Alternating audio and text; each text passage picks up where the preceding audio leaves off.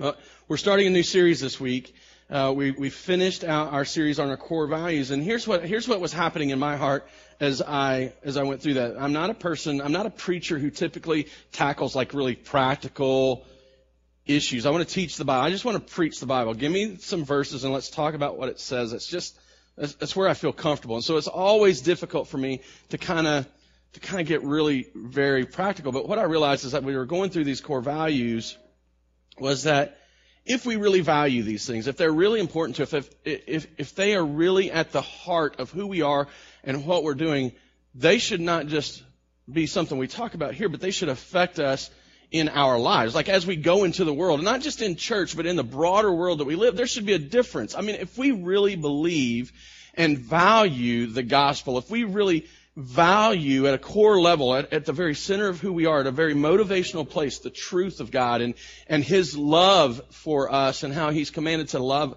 us to love others. If we really value that, if we really value the community of God's people, not just, not just the getting together of it, but the, the people who God is redeeming out of this world, those known and those not yet known, if we really value them, if we really value the authentic work of Christ in a believer, if we really value the, the, um, the, the, commitment that he calls us to, to die to ourselves and to live completely and solely for his glory, if we really value his mission, if those things are really, truly important to us, they should affect how we live and act and breathe. It brought me to a place where I thought, you know what?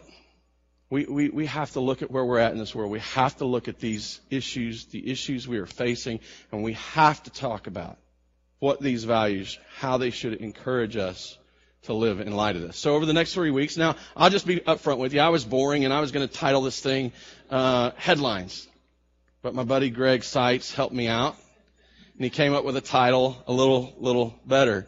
It's the end of the world as we know it. And I was really tempted to have that song playing. I don't know if you guys know it. I know it's older, um, but to have that song playing as I came up. But I mean, really, it, really fit as I thought about it. As I thought about the issues that we were going to deal with: homosexuality, same-sex attraction, um, Ebola crisis, not just Ebola, but Ebola and crisis, um, and the end of the world. Those are three issues that have been on people's minds heavily in recent weeks, months, and, and really for, for several years now.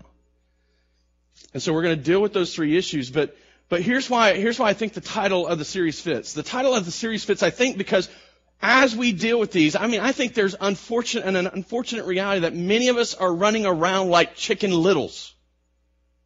You know the story, right? Chicken little. The sky is falling. He gets hit. He's walking around, and, and, and depending on what iteration you're reading, and, and I'm not talking about the Disney movie, I'm talking about the story. Depending on what iteration you read from, I mean, he's either plucking around in a barnyard or, or walking around in the woods, and an acorn, something falls on his head, and automatically from his perspective, his little bitty finite things, the sky is falling, and he reacts just crazily because something hit him on the head. And in his mind, it's over. I'm running to tell everyone. I'm going to go tell the king. I'm going to go tell the lion, he says. So he comes across people like, or, or other characters like Lucky Ducky, Turkey Lurkey. I, I, I'm not going to remember them. But then they come across Foxy Loxy. I know, this is, I'm more manly than this usually. It's really okay. But along the way, every time he comes in contact with somebody, the sky is falling, the sky is falling, we gotta do something, we gotta go tell the king the sky is falling. Until he comes to Foxy Loxy, and Foxy Loxy is pretty smart. Hey, well, do you know how to get to the king? Do you know, do you know where, he, where he lives? Let me show you. And as the story ends, and this is really crazy because it's a children's story. Foxy Loxy leads them to his den. They go in never to be seen again and it ends. You see, here's the thing. I think that in, his heart, Chicken Little probably had the best of intentions. He wanted to help people. He wanted people to know the end is coming. The sky is falling. You gotta let people know. Here's where we don't have to be like Chicken Little. The end is coming. But our king already knows that. And the sky will not fall until he's ready for it to fall. You see, we don't have to be chicken little. But just think, just think of how Christians have reacted to issues like homosexuality and Ebola and the end of the world. You see, we've made it much more about those things than what's really at the heart of who we are and why we are who we are. So let me assure you, I, I, I think that there's a little bit of snarkiness and humor in the title. It's the end of the world as we know it. But my call through this series will not be for us to approach these things as the end of the world as we know it, but to feel fine. Because our King got it in hand. All right? So that's the, that's the heart. That's where we're headed. That's what we're doing. And over the next three weeks, we are going to deal with these, these issues. And today we're going to start with homosexuality, same-sex attraction. If you have a Bible, uh, turn to Romans chapter 1. Uh, we're going to be in, start in verse 18. We'll actually read through the, through that whole rest of that chapter. Uh, but the verses will be on the screen. We'll be stopping along the way to kind of talk about some of the things that he has to say. Now, when it comes to homosexuality, it, it, it doesn't doesn't take um, it doesn't take much to really see kind of where we're at with homosexuality, right? I mean, it's really kind of everywhere we turn. Just a quick Google search, just to typing it in on my phone yesterday as I sat in the car on the way back. I typed it in on my phone, and it didn't it didn't even take me out of our state right? The search, I didn't even have to leave our state. I was out of the state, but the news headlines, the things that were going on, didn't even take us out of the state.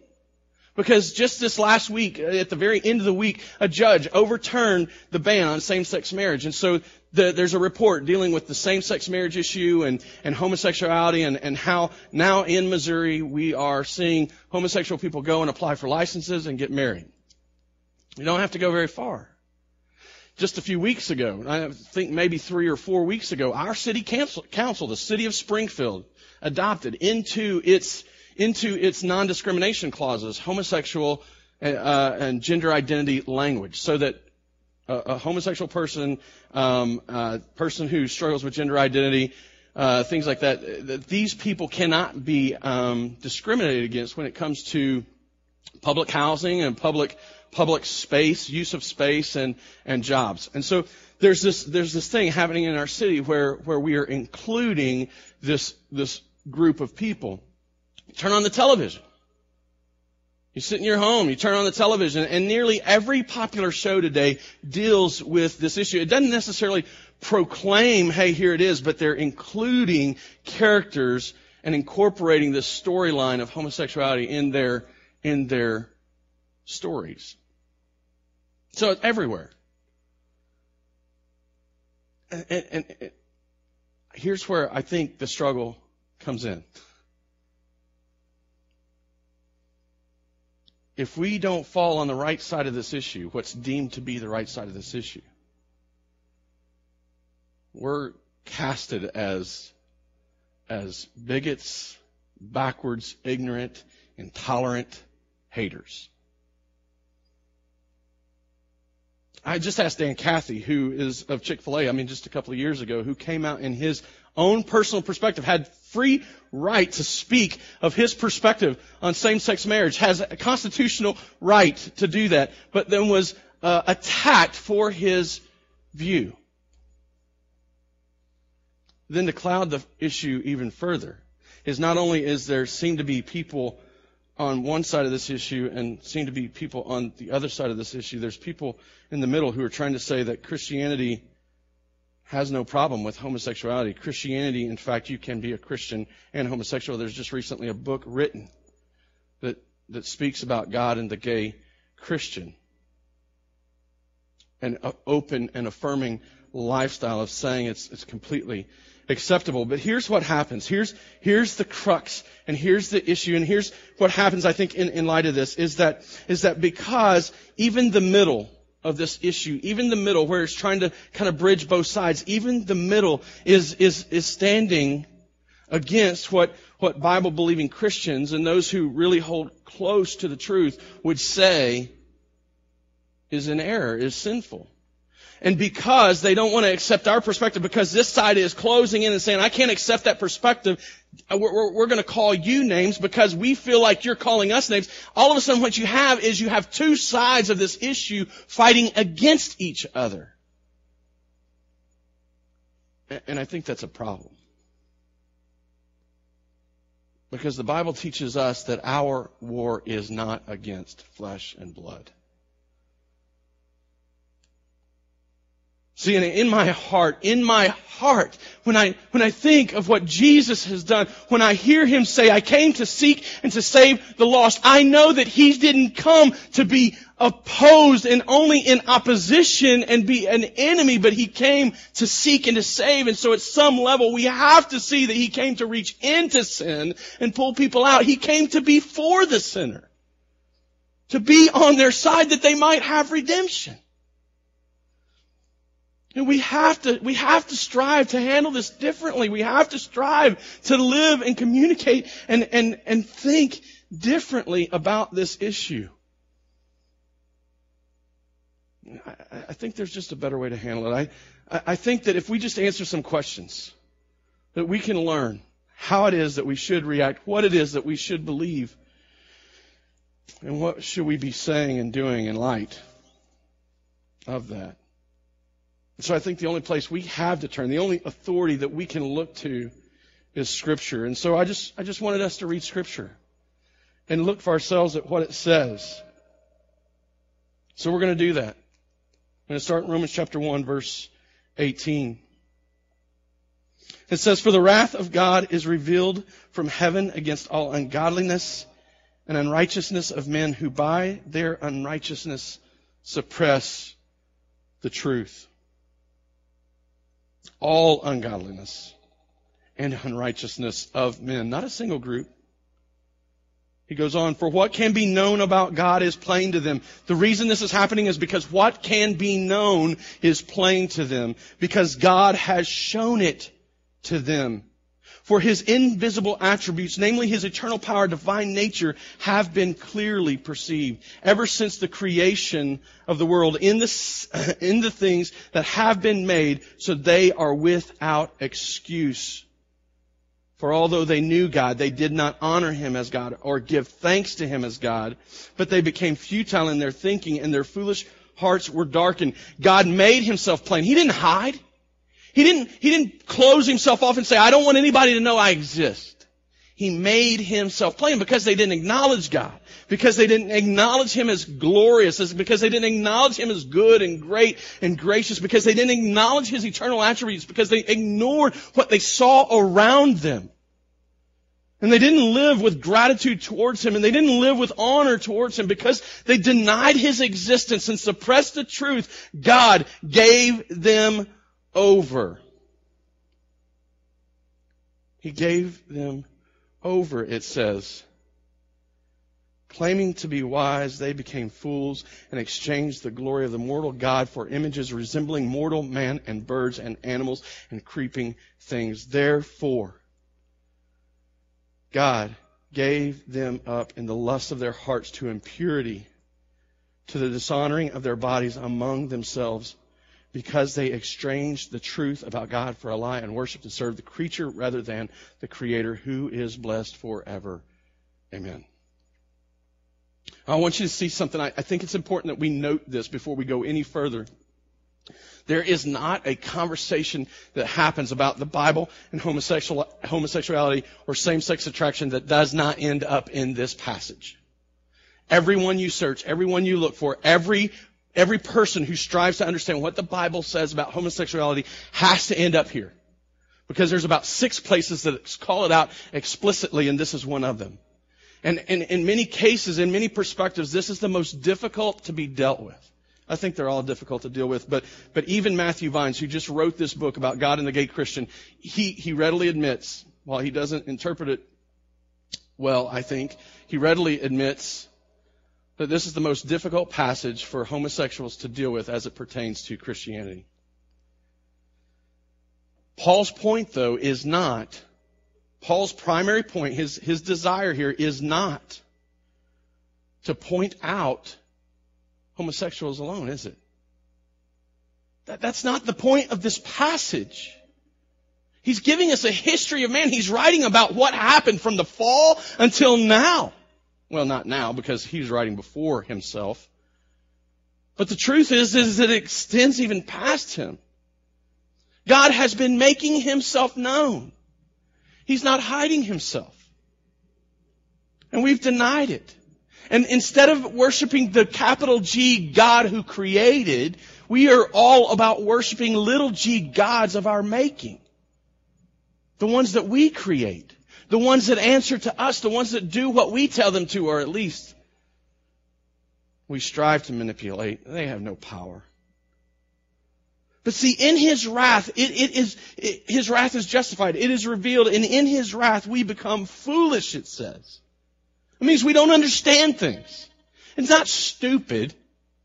It's not like people don't know things. I mean, there's some pretty intelligent lost people out there, right? I mean, there's people who know Jesus who are very intellectual, who are very intelligent, who have IQs that would make us look stupid.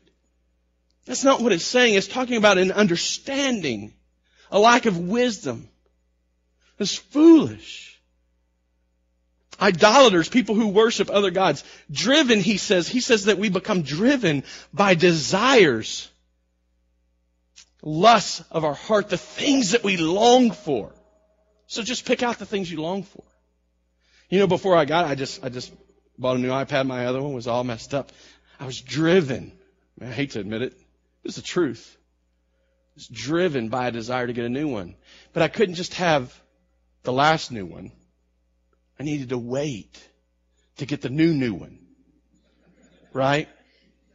I'm driven by that desire. I mean, it was inside of me. And, I, and, and again, I, am not happy to admit it. I'm not happy to talk about it out loud. I'm not happy to admit that I, I still struggle with that, but it's a reality. I was driven by that desire. That's a small, insignificant thing, right? but it reveals a really big thing. In fact, he, he says it's not just about our desires. He goes on, I mean, he tells us in verse 24. He says God gave them up in their lust to the, to the, to impurity, to the dishonoring of their bodies among themselves. He's talking about the fact that our, uh, our desire, our passion for our own selfish desires, our own heart's desires, makes it bad for us to be together. We're dishonoring ourselves among one another. It's not even good for us to be together. Do you see that? He's telling us that, that we're all about ourselves. We're all about what I want. And that's a detriment to you. Because it can't be about both of us. It's going to be about one of us. And if I have my way, it's going to be about me. That's what he's telling us. And, and, and, all of this is a result of not knowing, not recognizing, not acknowledging the God who made himself plain. He goes on verse 26 For this reason, God gave them up to dishonorable passions. Again, these desires that we long for, these passions, these, these things that we want. He gave them up to dishonorable passions. For their women exchanged natural relations for those that are contrary to nature. And the men likewise gave up natural relations with women and were consumed with passion for one another. Men committing shameless acts with men and receiving in themselves the due penalty for their error. So here's the place. Here's that point. Here's that place where it gets really difficult to say anything but that homosexuality is sin. Same sex attraction is sin. These two verses, they're the, they're the, the very center, they're at the very center of this biblical conversation. We can't have any way of getting around this. And, and so while Paul was not about pointing out homosexuality, and that wasn't his primary purpose, even here he's trying to justify why God's wrath is justified. He's trying to teach us why God's wrath is justified. Even though that's not his primary purpose to call out the homosexual, we can still learn about this issue. So I'm going to give you four things I think we can learn from these two verses. Same sex attraction is, is not a recently invented sin. You know why we chicken little this issue? Why we're running around like it's the sky falling? You know why the, I mean, you get on, get on Google, I, I don't, get on whatever search engine you want. Get out, get on the internet and, and go and look and type in homosexuality and the end of the world. And I'm going to tell you, you're going to get site after site after site after site that says, because we're facing the issue with homosexuality in the way that we are today, that the end is near. Now, I will tell you, I believe the end is nearer today than it was yesterday. According to this teaching, according to what he's teaching us and showing us, it has been since men and women have been sinning. It has been. Look, even same-sex marriage. You get on, you get on the internet. You can go and search this stuff out. There's, there's people who are writing about it, and, and there's some good, solid Christian authors that are citing issues of this. Same-sex marriage is not new. All right, it's not new. There's site, there, there's, there's uh, writings in antiquity that demonstrate that some even rulers were married. People who were leading nations were married in same-sex unions. It's not a new thing. Now, of course, they're not writing and keeping history about the everyday Joes, but I mean, if you're seeing it in, in a couple of emperors and, and nation, national leaders, you can be certain that you're also going to see it in the populace. Right? Nobody's writing a book about me in, in, in, a, in a thousand years. I'm just an average Joe. But somebody would write a book about our national leaders. That's, that's, what, that's what we can see and that's what we know. It's not a new thing. We don't have to be so scared by this issue. We don't have to hide in fear. We don't have to, we don't have to cower away from the issue. We don't have to talk about it in whispers and, and think that it's the end.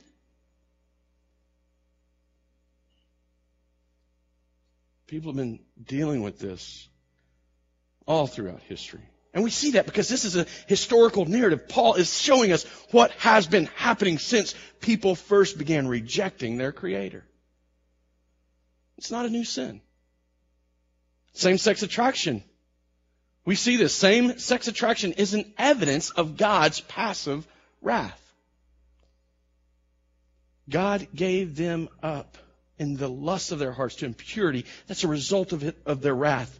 Verse 26, for this reason, God gave them up to dishonorable passions. That's a result of His wrath. It's an evidence of His wrath. It's us seeing His wrath unfold. The reason that we're, that we deal with this is not because God has left us, but because we have rejected God He's gave us what we want. He let us have what we wanted and He quit interacting in our lives.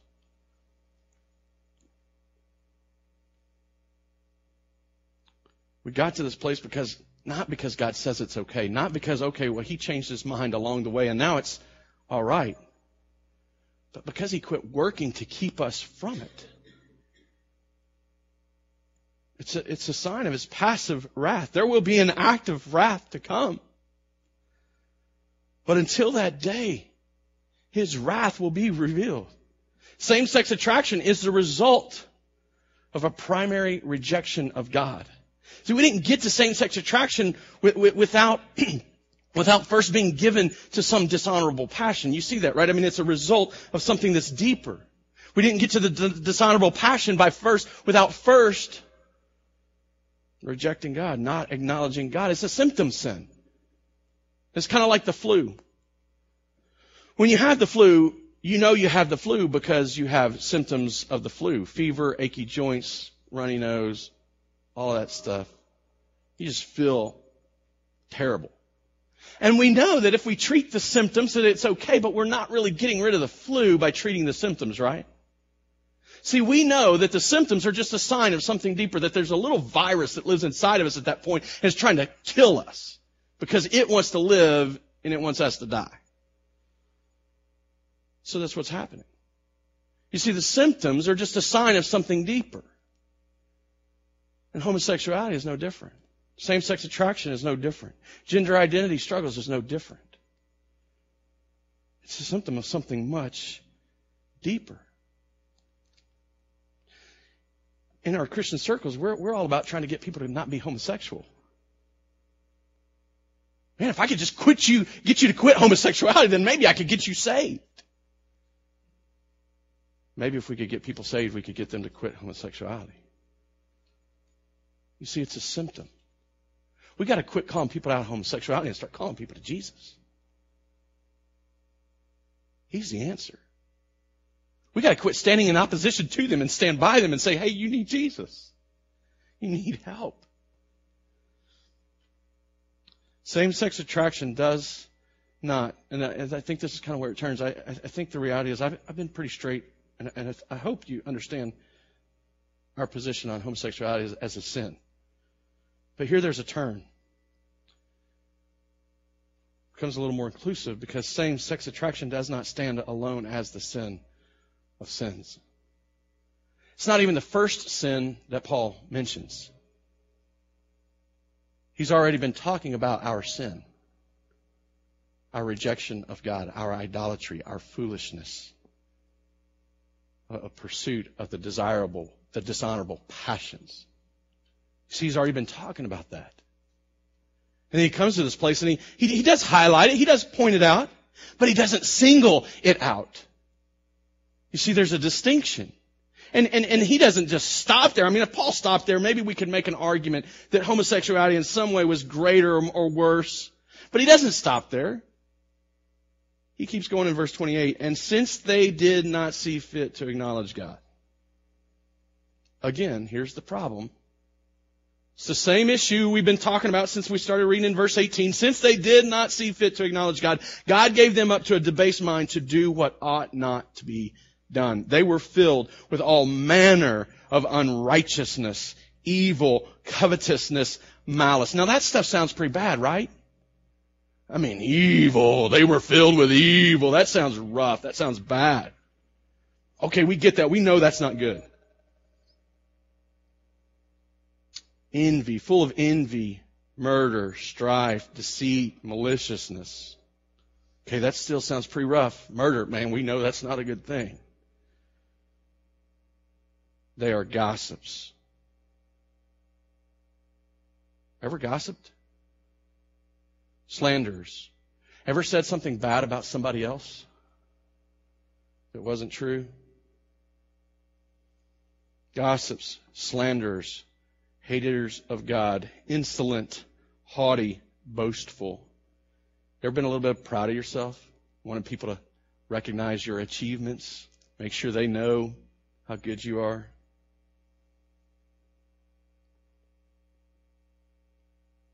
Boastful, inventors of evil. I like this one.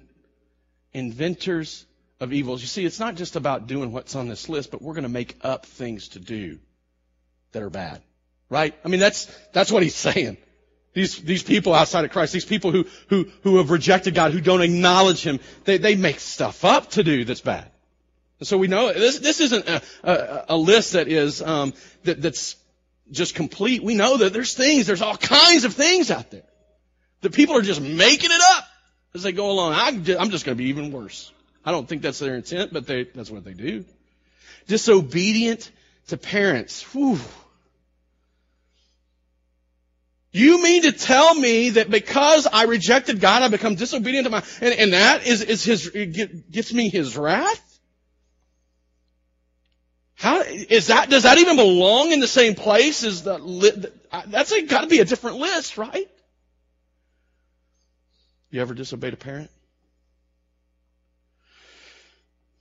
I'm glad my mom's not in this one. I'm not going to talk about this in the next one. Just saying. Just saying. it's not, same-sex attraction is not the sin of sins. It does not stand alone. It's highlighted, it's pointed out, but not singled out. See that? In fact, what, what, I think Paul shows us in this passage, what he, what he really teaches us, and really what he does from chapter 1 all the way into chapter 3, is he demonstrates how desperately there, every one of us, how, how painfully obvious it is that every person who has ever lived in all of history and until Jesus come back, everyone will need a savior. That includes everyone sitting in this room. That includes those who stand up and shout at homosexuals, God hates fags. That's, that, that, that's for every homosexual that looks at people who says, at Christians who say homosexuality is a sin and call them bigots and haters and intolerant. That goes for the, the Christian in the middle who says, oh, well, we can all get along. Homosexuality is not a sin. God will openly affirm you. He will receive you, and you don't have to worry about homosexuality. You need to worry, we need to worry about homosexuality not because it is the sin that sends us to hell, but it identifies that there is a sin that is sending that person to hell. Along with disobedience to parents. Along with gossiping about our neighbors and our friends and our brothers and sisters in Christ, along with slandering one another, along with coveting and envying what other people have. You see, because I know what happened. I know this happened. I talked to you about this new iPad I got. And at least one of you thought, man, I want that iPad. I know you did. Maybe not all of you, but some did.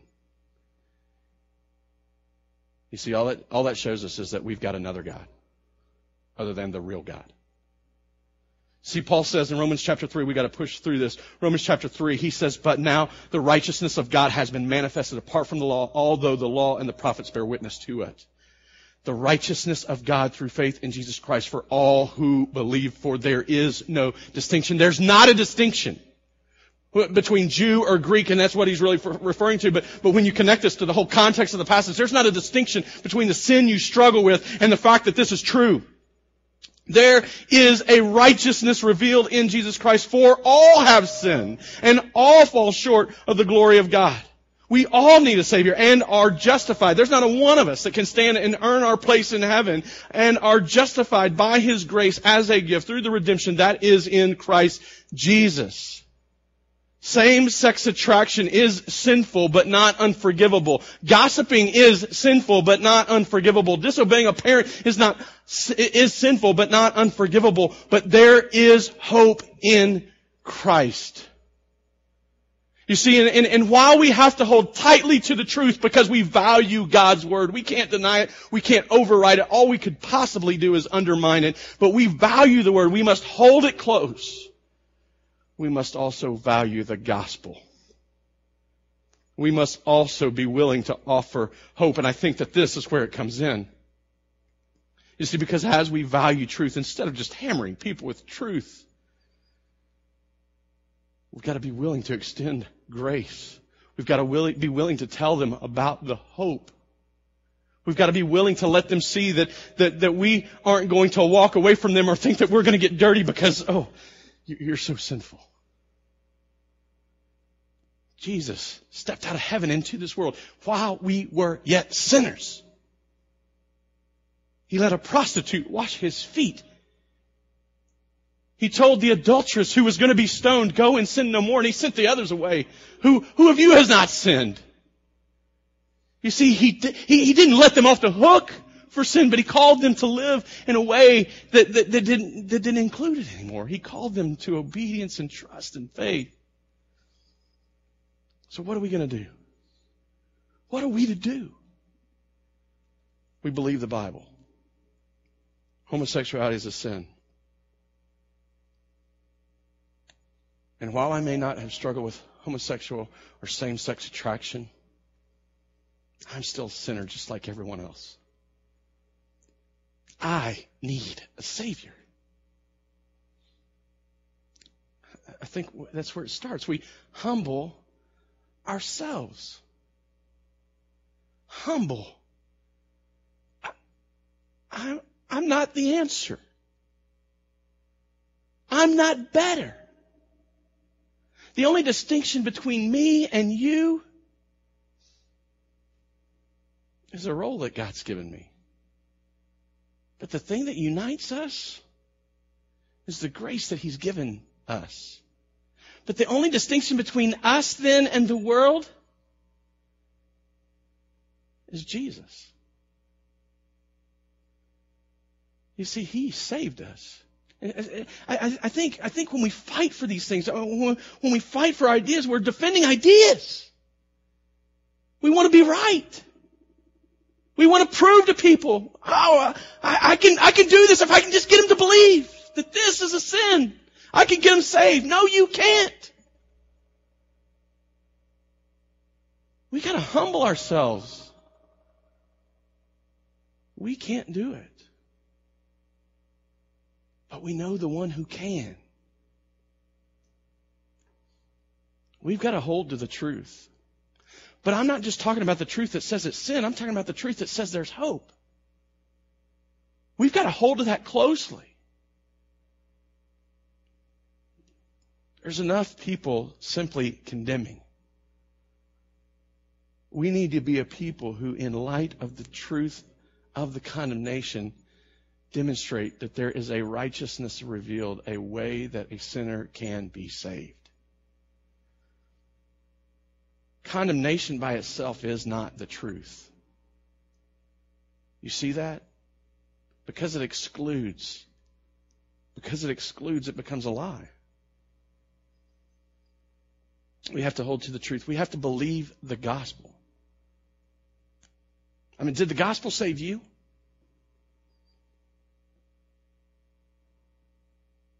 Then it can save anybody. You get that? If the gospel was enough and effective to save you, and you may not even think you're that bad of a person, compare yourself to the holiness of God. You do not measure up. If the gospel can save you, it can save anybody. We have got to believe that. You See, here's, here's, here's what I think happens is we, we believe the gospel for ourselves, but we don't believe the gospel for other people. We don't believe it's powerful enough uh, because we don't really believe we're that bad. Paul, in this letter, in this letter, at late in life, a guy who people would have looked at. In fact, in Philippians, he said, I, "Hey, man, I had it all. I was doing it well." People would have looked at me and said, "Hey, that guy, that guy's on his, he's on the right track." But in this letter, he says, "What a wretch I am." Not passing what a wretch I was. What a wretch I am. He's already written books of the Bible by this point. He's already seen miracles done by this point. He's already seen people saved by this point. He's already been tried, people have already tried to kill him by this point and God saved him and kept him alive. What a wretch I am. But he believed the gospel saved him and he believed because it could save him, it could save anybody. We have to believe the gospel. This is the key to the whole thing. If we're going to if we're going to humble ourselves, we've got to believe that the gospel is what saved us. If we're going to hold to the truth, we're going to have to believe that the gospel is the truth. It's not just about condemnation, but there's also hope offered. If we're going to engage the homosexuals and, and, and sinners, any sinners, in a way that does not pit us against them, but lets us stand beside them and live for them, it has to be with the gospel. It's the only message by which we can stand by them and say there is hope. If we leave it aside, all we have is condemnation. We have to believe the gospel. And I mean really believe the gospel. Pray fervently. I don't think we do this enough. I'm confident we don't do this enough. Do you have a list of people in your life that you know that are lost and just dying in sin and you're praying at the foot of the cross daily for them?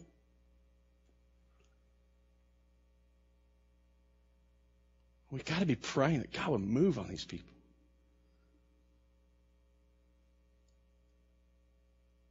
We've got to be praying that God move on us to empower us and encourage us that we could be able to talk to these people. We've got to stand together. There's two things accomplished in standing together. First, we're able to encourage one another. We're able to equip and serve one another and prepare one another to live in a world that's often hostile towards the views of Christians. But as we stand together, we also become an explanation, a tangible presentation of God's gospel power and work.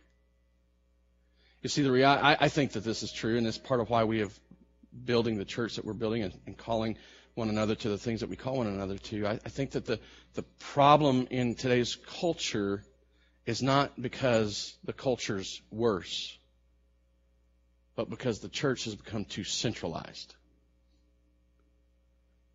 You see, we're doing everything we can to get away from them when God sent us to them. I think that's a problem. So we, we have to stand together so that we can be ready to live in this world. But as we stand together in this world, visible for everyone to see, we become a tangible presentation of the gospel. and we must communicate closely. We have to communicate closely. Already there's too many people out there throwing bombs on Facebook and Twitter. Oh, it's easy to say what you think on Twitter, right? It's easy to condemn something on Facebook. It's easy to have your opinion.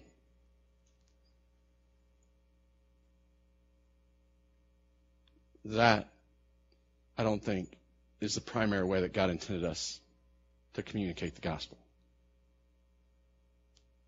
He called us to step into the people's lives and have real conversation face to face so that they would not only hear the truth, but they would see our love you see, you and I, Paul, Peter tells us this, you and I are stewards of God's grace in its various forms. It's going to be very difficult to express grace and to extend grace when we're simply throwing a bomb on Facebook. There's enough people doing that. The world doesn't need another blogger telling them why they're condemned. They need Christians who pray fervently, who stand together closely, who believe the gospel deeply, who want to hold to the truth humbly, to get in the midst of it, to mix themselves up in it, not to be of it, but to be in it that Jesus might shine. Now here's the reality. Some are going to be offended. Some are going to get mad. They're going to turn you away and they're going to not, they don't want to be your friends anymore.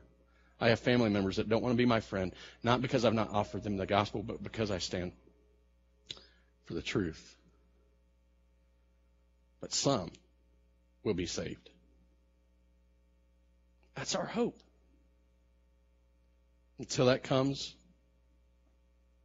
that's what I'm praying for. Until it happens, until we see it, man, I am going to pray desperately for it. I have a video. We're late. We've gone over, but I, I want you to see this. I think it's a great illustration. Tim Keller sitting amongst a bunch of people who do not believe the Bible. They all have various views of, well, everything. Their worldviews are just outrageous. There's a big long video. There's crazy stuff that is said inside the room. But he sits in this room and he has real, honest, open conversation about Christian worldview as they share about their views. I want you to see it because I think it's a great example of what it looks like to be these people that I think the Scripture calls us to be. So go ahead and play that. Um, so I had a question. Um, what is the Christian view of homosexuality? Um, there's three. There's three parts of three things that Christians say. I think that have to do with homosexuality. Um, first of all, the Good Samaritan parable, um, and the very model of Jesus dying for uh, people who were opposing him means that all Christians are duty bound to love and serve their neighbors, regardless of their beliefs, regardless of whether they're people of other faiths, people with different uh, views of sexuality. We, we, are supposed to make this city a great place for everybody to live in, regardless of their beliefs. That's the that's important. In other words, we have to love people regardless of where they are on that in the spectrum of belief. Secondly, uh, the gospel of of Christianity, which is that you're saved not by good doctrine, not by your good works, but by sheer unmerited grace. It pulls out the self-righteousness and the superiority that tends to go along with religious belief, which uh, has actually made a lot of gay people suffer. A lot of gay people have suffered under that kind of attitude, and I think the gospel takes that away from us, and that is good for gay people. Thirdly, uh, when the Bible tells us something about how we should live, like sex, money, power, it always does it like this. It says, God created us, and therefore God in His Word in the Bible is giving you directions for how you should live in accord with your own design. It's not busy work. It's like when the owner's manual comes to a car, says, change the oil every so many thousand miles. It's not busy work. It's saying that's how the car was designed. You know, if you, uh, if you violate that, you're actually hurting the car.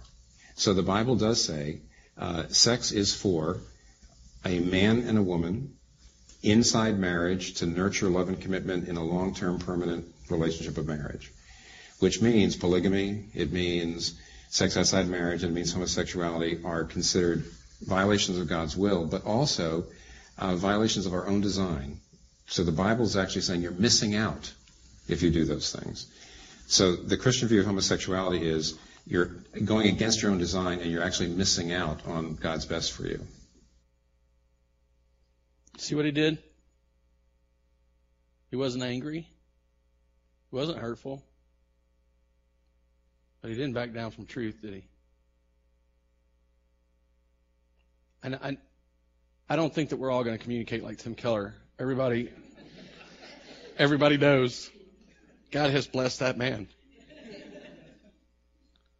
but we can try.